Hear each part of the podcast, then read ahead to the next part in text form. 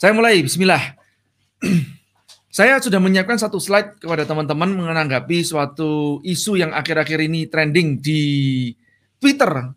Ya, saya sendiri sebenarnya sudah meninggalkan Twitter dengan follower saya padahal alhamdulillah sudah 245 ribuan ya. Saya tinggalkan kenapa? Karena saya agak enak terus terang dengan uh, apa dunia Twitter yang penuh dengan politik. Nah, itu yang saya kurang suka. Saya sendiri memang anda sudah mengenal saya sebagai seorang yang apolitis. Apolitis maksudnya apa? Enggak peduli masalah politik. Kenapa?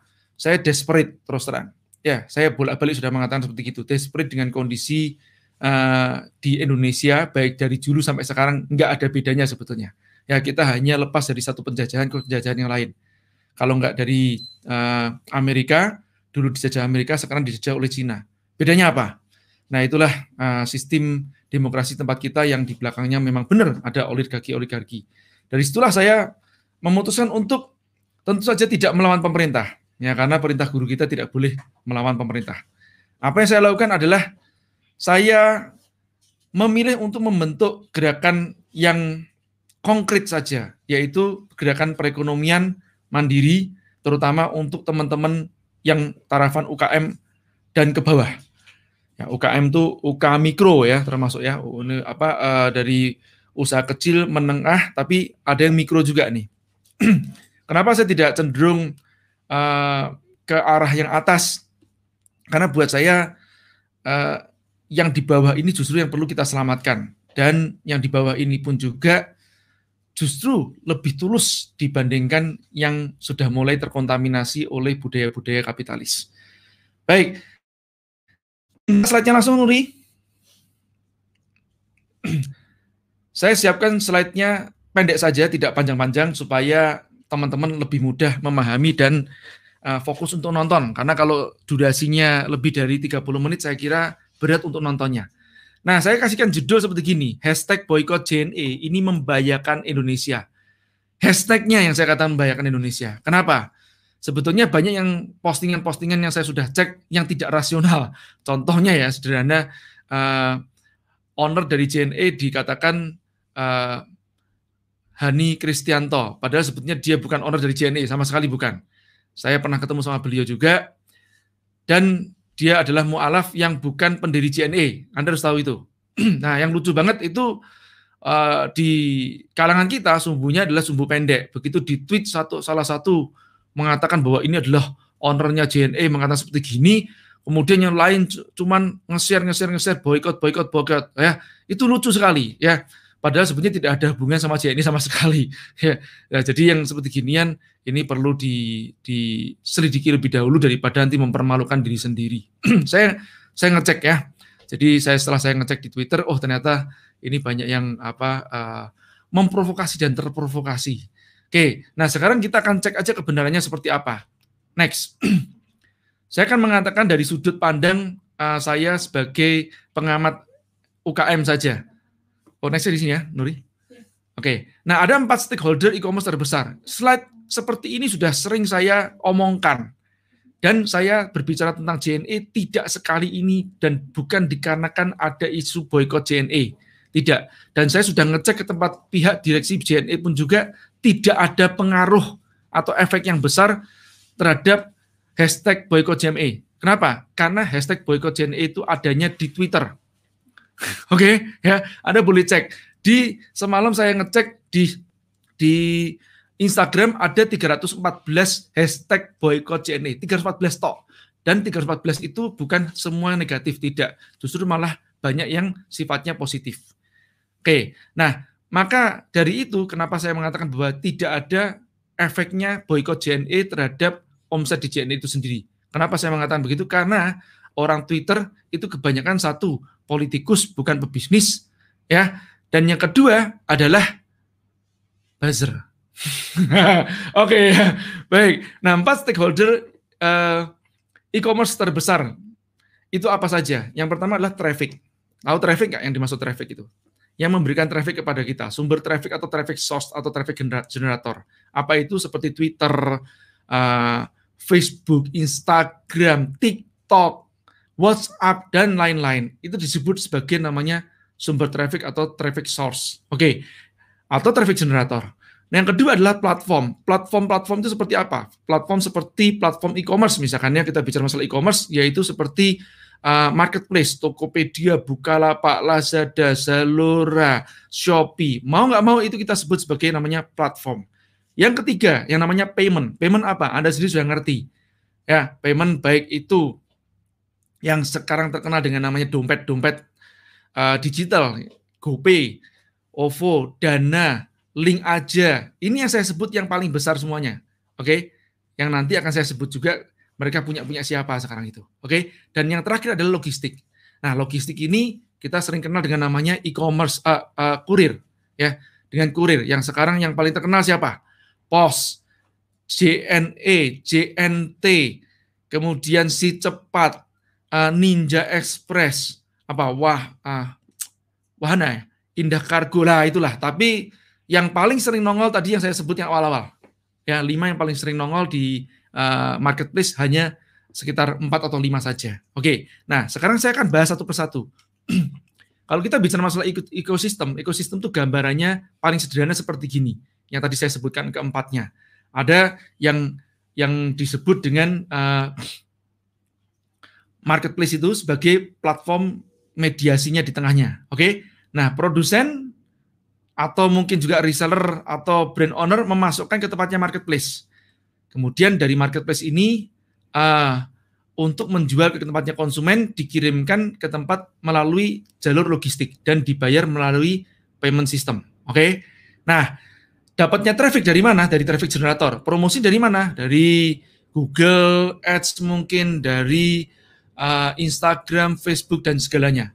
Oke, pahami duluan yang ini ya, nanti bisa diulang lagi kalau nggak paham.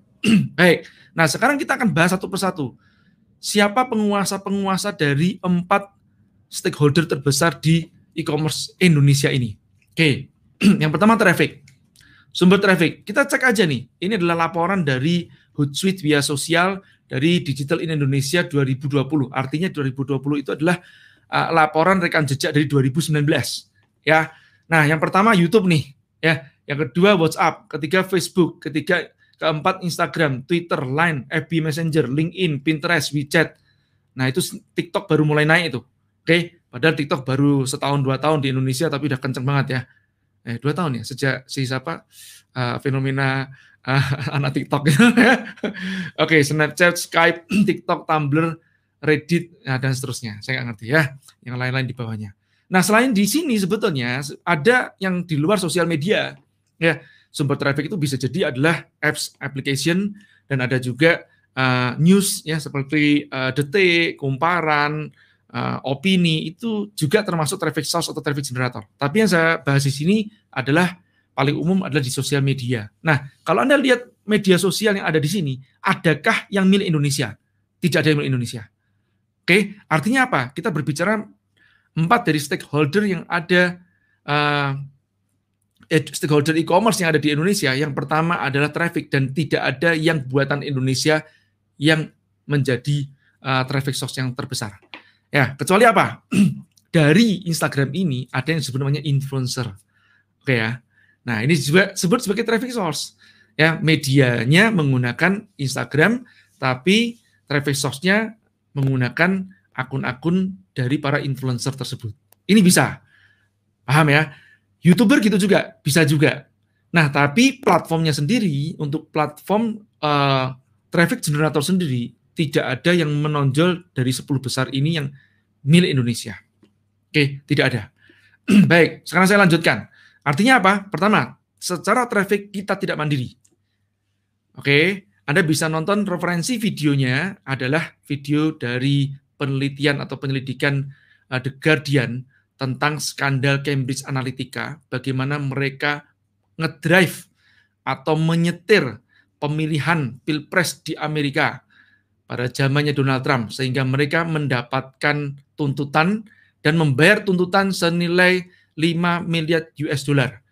Mereka itu siapa? Facebook.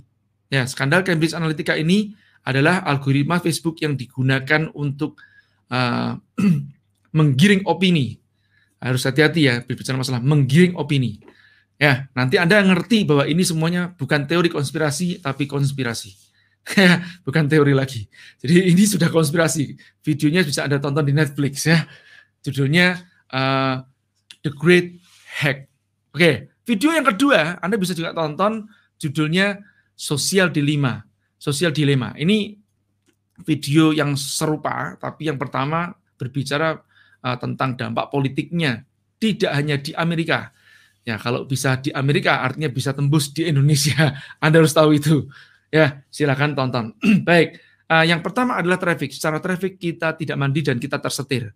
Sekarang kita gampang dipecah belah. Kenapa? Karena kita disetir oleh mereka. Mereka itu siapa? Ya yang punya platform-platform besar itu. Platform-platform sosial media termasuk yang Anda tonton sekarang ini. Itu termasuk juga. Mau nggak mau. Baik, yang kedua, bicara masalah platform e-commerce-nya. Kalau tadi kan platform traffic-nya, sekarang platform e-commerce-nya. Apa platform e-commerce-nya itu? Oke, kita, kita lihat. Ini bukan saya yang membuat datanya. Saya nyuplek saja paling gampang. Dan ini kejadiannya sekarang. Shopee menjadi nomor satu sekarang di Indonesia. Sebelumnya adalah Tokopedia.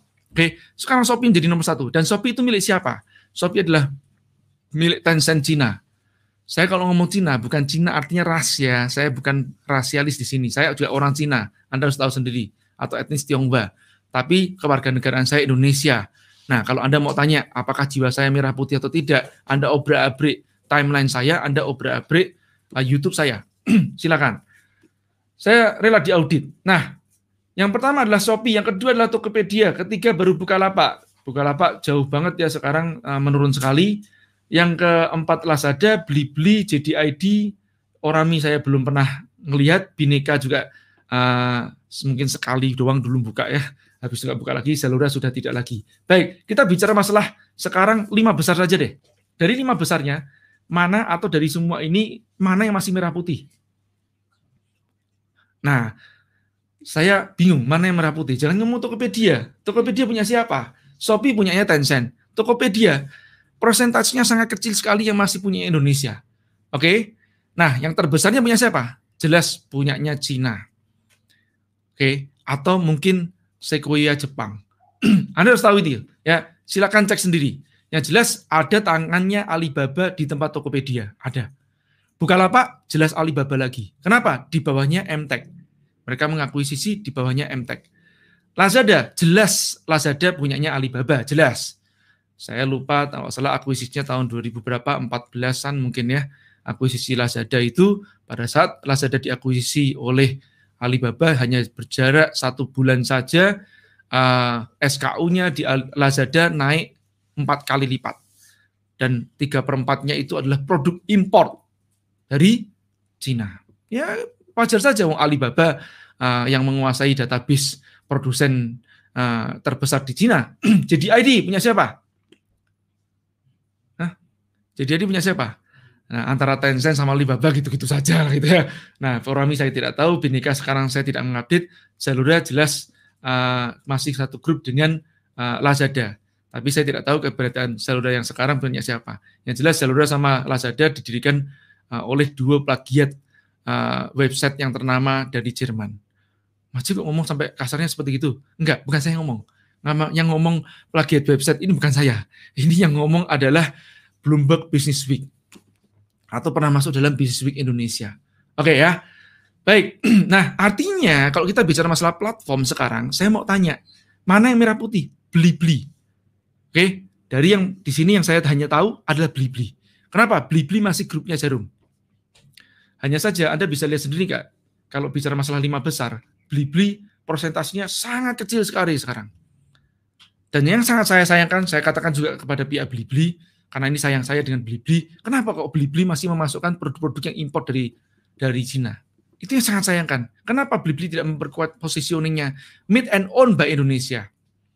Oke, baik. Kita bicara masalah platform e-commerce. Saya tidak berbicara masalah platform yang lainnya. Sebetulnya di luar ini banyak platform yang lainnya. Termasuk apa? Gojek dengan GoFood-nya. Itu juga platform. Tapi apakah Gojek milik Indonesia? Karya anak bangsa yang bukan milik bangsa ini lagi. Mayoritas bukan milik bangsa ini lagi. Itu seremnya Indonesia. Baik, saya lanjutkan. Sekarang payment.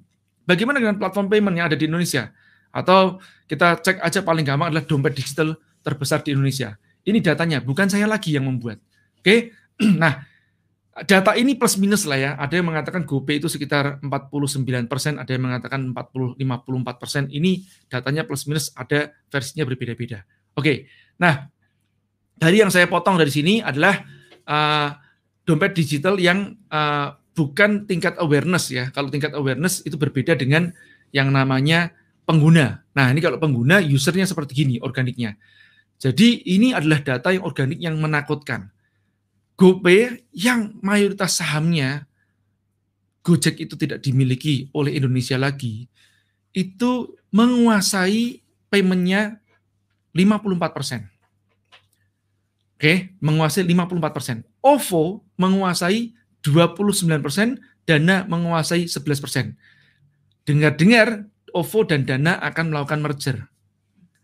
Oke, baik ya. Kalau kita bicara masalah 54, 29, sama 11 artinya sudah berapa persen? Hah? 40, 94 persen. 94 persen sudah dikuasai oleh asing. Dana adalah disebut sebagai Alipay-nya Indonesia. Yang ngomong bukan saya loh. Ini yang ngomong country manajernya Alipay. Eh, Alipay, Alibaba ya. Ya, uh, country manajernya berarti Alipay ya, Alipay ya. Alipay atau Alibaba yang ada di uh, Indonesia pada satu mengatakan seperti itu. Jadi dana adalah Alipay-nya Indonesia. Itu yang mengatakan mereka, bukan saya. Oke, nah terus tersisa link aja yang 6%. Link aja punya siapa? Punyanya grupnya Telkomsel. Telkom, Telkomsel. Merah putih dong harusnya. Warnanya juga merah putih. Betul. Tapi yang sangat disayangkan banget. Link aja barusan diinjek oleh Grab. Saya juga heran, nggak tahu kenapa. Kenapa kok masukannya malah Grab? Sebetulnya bagaimanapun si Gojek itu masih ada merah putihnya dikit. Kalau Grab, adakah merah putihnya? Jelas bukan. nah, Grab dari mana? Malaysia. Ya, yang sudah diinjek oleh asing juga. ya. Nah, setahu saya Grab itu diinjeknya oleh Alibaba. Jadi Tencent membeli uh, membeli Gojek ya, Alibaba maaf, Alibaba dan Tencent dua-duanya bersepakat untuk membeli sahamnya di Grab. Jadi luar biasanya kapitalis asing itu mereka bisa bersatu demi uang. Kalau kita susah untuk bersatu. Diomongin kampret cebong kadrun sudah bubar jalan kita. Ya, jadi uh, pride semu kita itu lebih tinggi dibandingkan uh, persatuan kita. Ini harus hati-hati sekali nih ya. Jadi sebenarnya kita mungkin tidak terbeli oleh uang, tapi terbeli oleh isu. Oke ya, saya lanjutkan. Yang di sini boleh ketawa loh. Jangan ketawa. ya, baik. Nah, baik sekarang saya bilang nih ya, ini ini adalah berita terakhir jadi ini bukan hoax ya. Anda bisa cek nih di bisnis.com atau di tempat yang lain-lain di searching aja di YouTube, eh, di Google sudah banyak bahwa Grab investasi 1,4 triliun di link aja. Nah ini tapi OVO bagaimana nasibnya? OVO Anda sendiri tahu itu grupnya siapa. OVO adalah grupnya Lipo.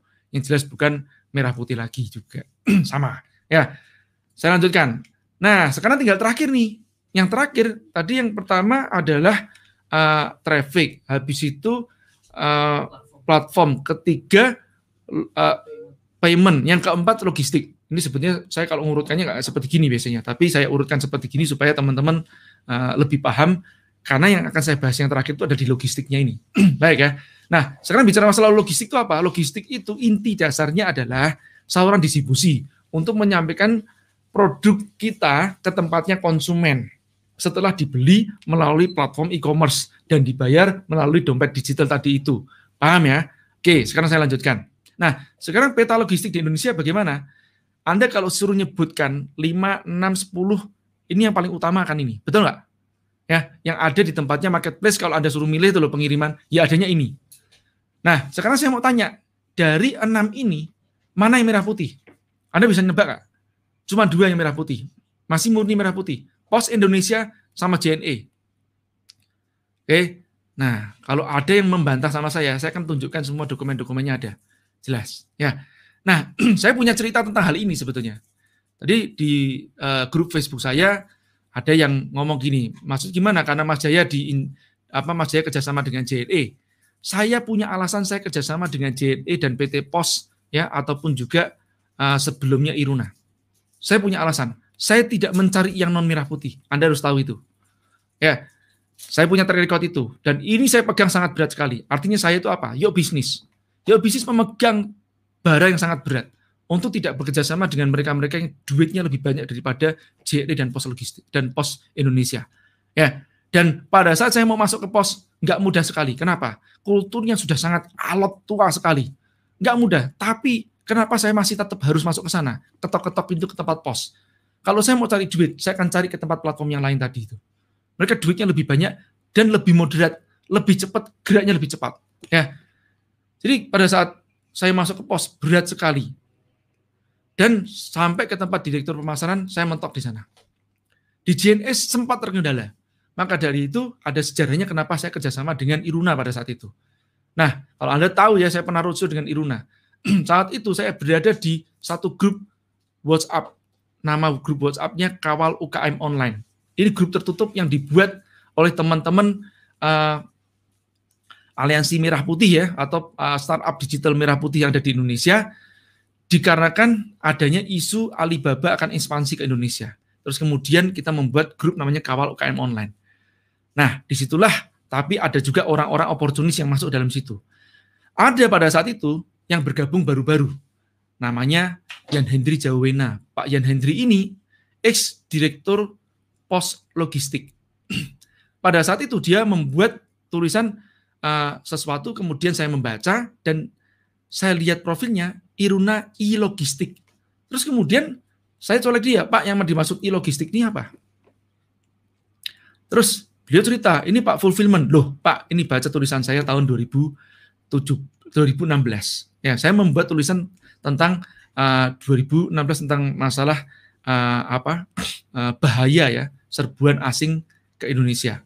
Terus kemudian uh, berbicara tentang masalah fulfillment atau uh, logistik yang sekarang sedang tren. Saya lupa judulnya kompletnya seperti apa. Nah, Kemudian setelah saya baca, saya berikan kepada Pak Yan Hendri, Pak Yan bilang gini, wah Pak, kita sejalan Pak. Terus bilang, beliau bilang begitu. Terus saya bilang gini, ya Pak, masalahnya sekarang saya sudah hampir MOU dengan JN yang satu lagi. Anda tahu kan JN yang mana? Terus kemudian Pak Yan Hendri bilang gini, Pak, jangan ke sana Pak. Kenapa? Dia sudah dibeli oleh Alibaba. Hah, yang benar, mana beritanya? Ditunjukkan beritanya. Dan sebenarnya sudah dibeli oleh Alibaba. Wow, saya langsung, oke okay, Pak, saya putuskan untuk saya stop. Ini kalau teman-teman mau tahu sejarahnya seperti itu, kenapa saya bergabung sama Iruna. Terus Pak Yahenindri langsung begini, Pak, kita ketemuan. Habis ketemuan, Pak, saya ambil alih proyek dari JN itu ya ke tempat saya saja. Nah, akhirnya kita roadshow 12 kota plus 2 kota, 14 kota. Roadshow bersama Iruna, kita membuat e-logistik. logistik Dan saya mengatakan kepada Pak Yan pada satu yang investornya waktu itu masih dari Indonesia, saya mengatakan kepada Pak Yan, Pak Yan kalau Pak Yan diinjek oleh asing terutama oleh Cina, saya mundur dan saya pindah gerbong semuanya. Saya bilang gitu, akan saya serukan untuk pindah gerbong. Saya katakan begitu pada Pak Yan dan Pak Yan sepakat dengan hal itu. Uh, sayangnya dalam waktu satu tahun Iruna uh, kekurangan modal ya dan kisruh di dalamnya internalnya dan akhirnya uh, Pak Yan sepertinya memutuskan untuk menyetop pergerakan Iruna. Baik, nah setelah itu barulah saya bertemu kembali dengan JNE di annual meetingnya JNE dan saya mengemborkan isu yang sama tentang e-logistik, tentang saluran distribusi pergudangan ini. Dan saya buatlah namanya Gudang Yubi bersama JNE. Ini yang teman-teman tahu sekarang. Ya, nah Gudang Yubi ini sudah ada di empat kota. Tujuan kita adalah bagaimana mendistribusikan produk made and owned by Indonesia jadi di gudang Yubi hanya boleh mendistribusikan produk buatan dan milik Indonesia. Ini teman-teman harus tahu. Maksudnya milik itu mereknya merek Indonesia. Contoh ya, kalau yang mereknya uh, milik luar, Nike misalkan, Nike diproduksi di uh, daerah Cianjur, ada pabriknya di situ besar sekali. Tapi apakah si Nike atau Adidas ini buatan Indonesia? Yes, buatan Indonesia. Milik Indonesia? Tidak milik Indonesia. Pada suatu saat nanti mereka gara-gara mungkin harganya naik sedikit atau ada unjuk rasa, telunjuknya pindah ke tempat Vietnam, pindah semuanya ke Vietnam. Nah, ini kita tidak berdaulat. Ya, kita tidak berdaulat nih secara produksi. Kenapa? Karena mereknya bukan milik Indonesia. Nah, di Guyup kita hanya menerima di gudang UB itu atau gudangnya JNE itu, teman-teman harus tahu dicatat nih ya. Nah, bahwa gudangnya JNE kita sepakat hanya untuk made and own, made and own by Indonesia. Artinya yang boleh masuk ke tempatnya gudang UB hanya produk buatan dan milik Indonesia. Yang seperti gini terus terang teman-teman sangat berat buat kami, yuk bisnis yang sedang empot-empotan permodalan dan kita tidak diinjek oleh venture kapitalis asing. Oke, Anda harus tahu itu. Oke, ya kita tidak diinjek oleh venture capital dari asing ya, terutama yang musuh-musuh Indonesia. Bukan saya anti asing tidak, saya tidak anti asing. Kalau itu syariah, kenapa tidak? Tapi saat ini kita tidak injek. Kenapa? Karena bisnis modelnya rata-rata adalah gorengan-gorengan, kemudian alias apa? Nanti menjual asetnya Indonesia lagi. Aset apa? Aset digital. ya seperti tadi yang saya sebutkan di atas semuanya. Nah, Tadi empat-empatnya, dari empat itu, tiga sudah kita habis. Apa sebutnya lagi? Platform habis, traffic habis, payment kita sudah habis, tinggal logistik loh. Kalau Anda sekarang mau memboikot JNE, jadi sesuatu yang sangat lucu bagi saya. JNE kita bela-belain, kalau JNE mau menerima dengan gudang UB, mau menerima produk-produk import, kita lebih gampang. Ada satu platform yang mirip dengan saya tentang pergudangan. Dan dia sangat membanggakan bahwa import itu mudah dan mereka mengimpor produk-produk dari Cina kemudian mendistribusikan ke tempat marketplace-marketplace yang bukan milik Indonesia lagi itu. Anda mungkin tahu siapa platformnya itu. Oke, nggak usah sebut namanya. Oke, nah mereka lebih untung daripada saya, jelas. Kenapa? Duitnya lebih besar, lebih lancar. Memasukkan produk impor itu lebih mudah, teman-teman. Menjual produk impor lebih mudah, kesiapan UKM kita kurang. Tapi kita melakukan apa? Edukasi dengan program Aku Sapa, program Ada Sapa, yang ini dibiayai oleh Indonesia lagi juga. Oleh Pegadaian Syariah dan oleh JNE. Nah, sekarang saya mau tanya, dari mana JNE itu bisa dikatakan uh, JNE ini kadrun? Saya juga bingung. Ya, nah ini hati-hati dengan namanya pecah belah di tempat kita ini. Apa pun istilahnya mau kad, drone, mau cebong, mau kampret, itu semua adalah upaya pecah belah kita. Ini yang harus hati-hati. Oke, nah kenapa kok Jenny mau diboykot? Saya bingung, saya heran. Nggak tahu saya kenapa. nah, baik, sekarang saya mau berbicara. Saya sebetulnya tahu kenapa. Ya, itu adalah salah satu oknum yang uh, nge-tweet sesuatu yang dia tidak melalui otoritas pusat dari JNE. Artinya bisa saja orang sembarangan ya, atau dari cabang mana yang mereka mungkin ya uh, kecolongan oleh adminnya nge-tweet sesuatu yang berbau politik. Bisa jadi. Nah, tapi kita harus jernih memandangnya. Apakah ini kemauan dari pihak JNE pusat? Harus tahu kita itu. Oke. Nah, JNE sendiri netral. Saya tahunya bagaimana? Nah, lebih daripada sekedar netral. Buat saya JNE adalah syariah. Pada saat peresmian gudang Yubi pertama di Cimanggis, di depan saya adalah direksi namanya Pak Chandra, adalah Direktur Keuangan. Dan di sampingnya adalah Pak Edi, Direktur Operasional.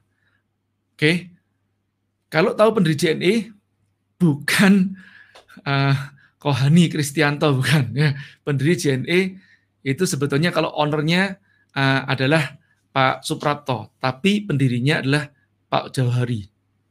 Ya, nah jadi uh, pendiri itu sendiri uh, investornya adalah dari Tiki, ya Pak Pak Suprato.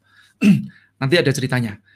Nah, kultur mereka itu sudah jelas-jelas Islami. Buktinya apa? Pada saat saya menghadap dengan Pak uh, Chandra, Pak Chandra mengatakan seperti ini, Pak Jaya, ini niatnya sudah baik untuk Indonesia. Kita resmikan saja yuk segera kita buka uh, gudang Cimanggis dengan tradisi kita mengundang anak yatim. Saya kaget. Sebagai informasi bagi Anda, Direktur Keuangan Pak Chandra non-Muslim. Tapi dia mengatakan seperti Muslim. Ya, nah, tapi lepas dari masalah agamanya, yang saya kaget itu aja. Wow, ngundang anak yatim. Dan saya tadinya awalnya, ya enggak, ya enggak, ini bener enggak sih, bener enggak? Bener ternyata. Ya, cuman saya tidak videokan. Saya tidak punya dokumen-dokumentasinya. Mungkin Anda bisa cari nanti dokumentasinya di uh, Google ya uh, tentang peresmian gudang Cimanggis dengan Yuk Bisnis. Nah, itu diresmikan oleh beliau, para direksi, tapi pada saat itu Pak Ferry tidak hadir. Pak Ferry adalah direktur utamanya saat ini. Oke, Pak Ferry adalah anaknya Pak Johari. Ah, Pak Pak Suprapto. Oke, baik ya. Nah, sekarang kalau bicara masalah ekosistem tadi itu, yang empat tadi itu, ya plus satunya konsumen nih kan. Nah sekarang kalau kita bicara masalah ekosistemnya dari yang empat stakeholder terbesarnya, logistik ini benteng pertahanannya yang paling terakhir. Kenapa? Sudah nggak ada lagi jebol kita. Kalau logistiknya seandainya uh, diambil alih oleh asing, ya jebol kita. Makanya sampai sekarang saya masih concern kalau PT Pos membutuhkan saya, undang saya. Sistem merah putih. Itu yang kita lakukan. Baik. Nah, paham ya teman-teman ya? Bukan masalah saya bekerja sama dengan JNE atau tidak. Saya akan tetap belain JNE. Kenapa? Saya ngerti kulturnya JNE seperti apa. Ini sebagai video referensi supaya Anda ngerti siapa sih pendirinya JNE. Biar nggak salah nanti ngeposting atau nge-share, loh itu pendirinya JNE.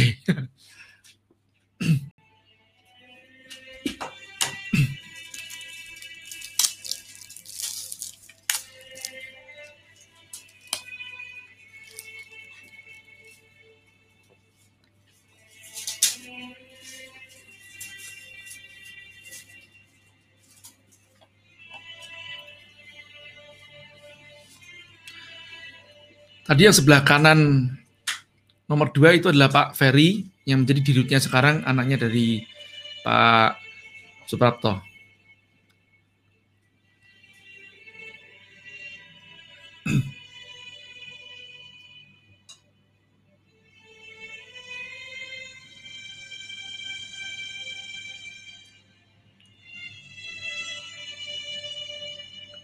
Nah, ini beliau Haji Suprapto Suparno adalah pendiri dari JNE. Nah, kemudian tapi yang menjalankan atau tepatnya sebetulnya yang beliau ini adalah investornya, kemudian pelaksananya adalah Pak Johari. Pak Johari keluar dan sekarang membangun namanya Paksel. Baik, ya. Itu aja sekian dari saya. Saya kepingin terlibat tanya jawab dengan teman-teman. Uh, tapi sebelumnya saya akan berikan referensi-referensi ya teman-temannya. Nah, sebelum saya akhiri, saya cuma mau berpesan kita harus waspada banget dengan upaya pecah belah. Baik kata-kata cebong, kampret, kadrun, atau apa pun yang akan ada nanti berikutnya, ini adalah tipu daya asing untuk memecah belah Indonesia. Anda jangan terlalu naif atau terlalu polos untuk dipecah belah kalau ada grup 01, musuhnya adalah 02. Tidak. Musuhnya bisa jadi 03, 04, 05 yang tidak ada di Indonesia. Itu yang kita harus tahu. Lebih baik sekarang kita menjaga perdamaian sesama kita ya tidak uh, memperbesar perbedaan-perbedaan itu. Kita boleh tidak sepakat dengan pendapat-pendapat uh, kawan-kawan kita atau siapa pun itu, tapi sudah. Kalau mau serahkan ke tempat pemerintah, serahkan pemerintah saja. Buat saya seperti itu saja. Saya sendiri lebih memilih untuk diam dan berkarya secara nyata dengan UKM-UKM yang lain. Baik, ini referensi-referensi saya. Mungkin kalau Anda nanti menanyakan ya tentang uh, bagaimana uh, si cepat diinjek oleh Tokopedia dan Anda tahu Tokopedia dari mana, oke, okay, atau milik siapa sekarang, ini Ninja, berita tentang Ninja. Ninja sendiri perusahaan aslinya dari Singapura.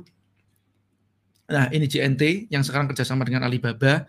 Meskipun dikatakan JNT Alibaba itu adalah sister company, sister company dari JNT Express. Tapi yang jelas JNT juga sudah diinjek melalui MTech dan kemudian diinjek oleh Unfinancial alias dari Alibaba juga. Oke, nah ini adalah Pak Johari Zen, beliau yang disebut sebagai pendirinya JNE atau pelaksana atau direktur pelaksana atau direktur utama pada saat itu. Ya, kepanjangan dari Pak Joh Pak uh, Suprapto. Oke, sekian dari saya. Silakan Nuri. Kita tanya jawab ya.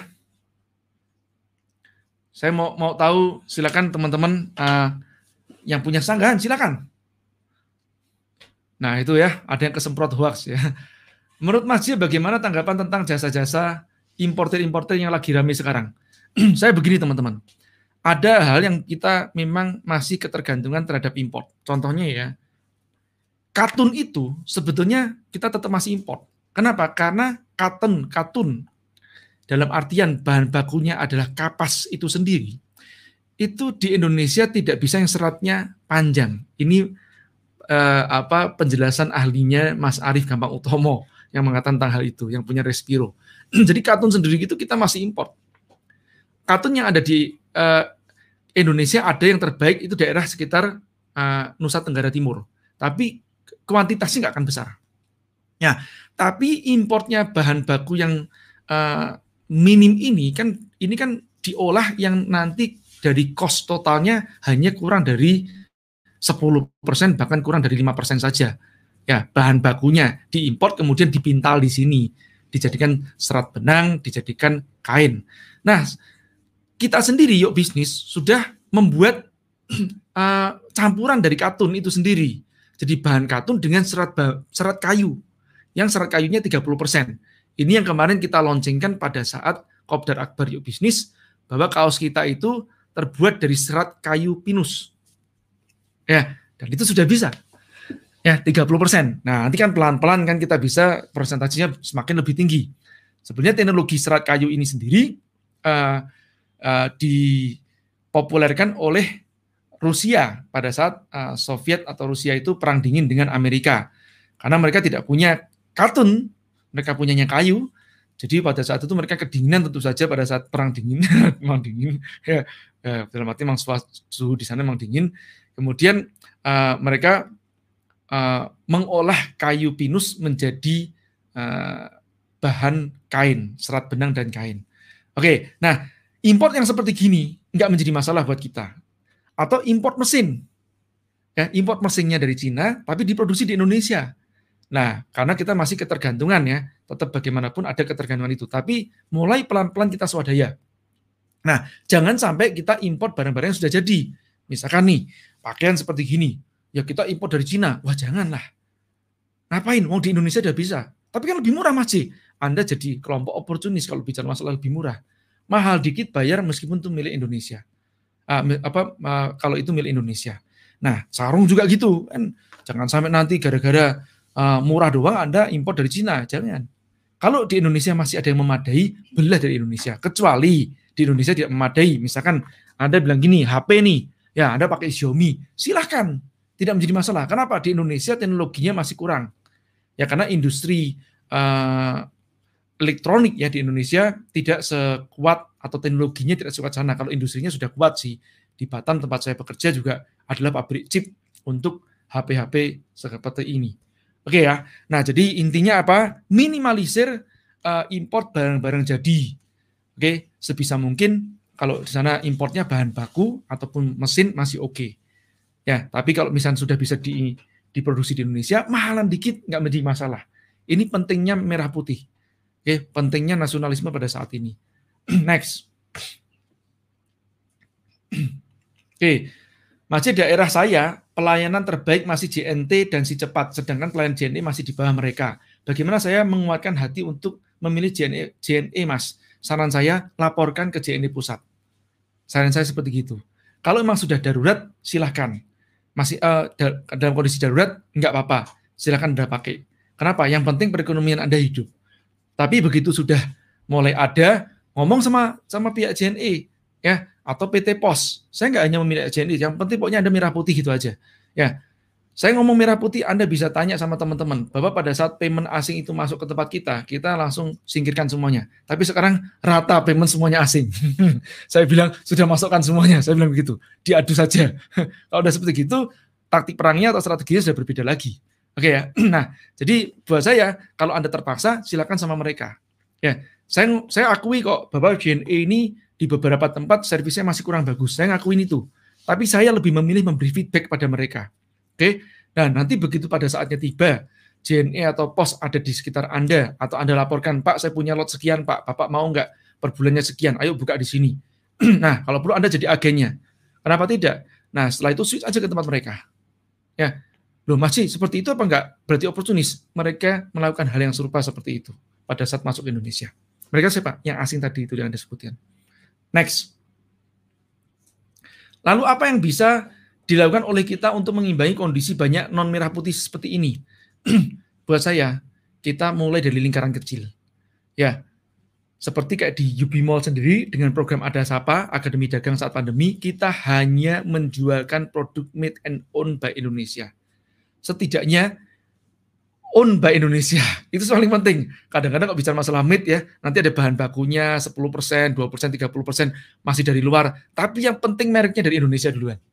Itu utamanya seperti itu. Paham ya teman-teman ya? Nah, tapi jangan nanti produk Cina mentah-mentah apa matang-matangan terus diimpor ke Indonesia terus habis itu langsung di uh, apa di merekin merekin apa uh, Indonesia ya, jangan begitu. Masih kok dari tadi kok nyebutnya kok Cina, kok enggak negara-negara yang lain? Iya, karena yang paling bahaya ekspansi uh, produsen itu saat itu dari Cina. Saat ini dari Cina. Wong jangankan kita, Amerika ada Amerika aja ketakutan. Oke, okay, next.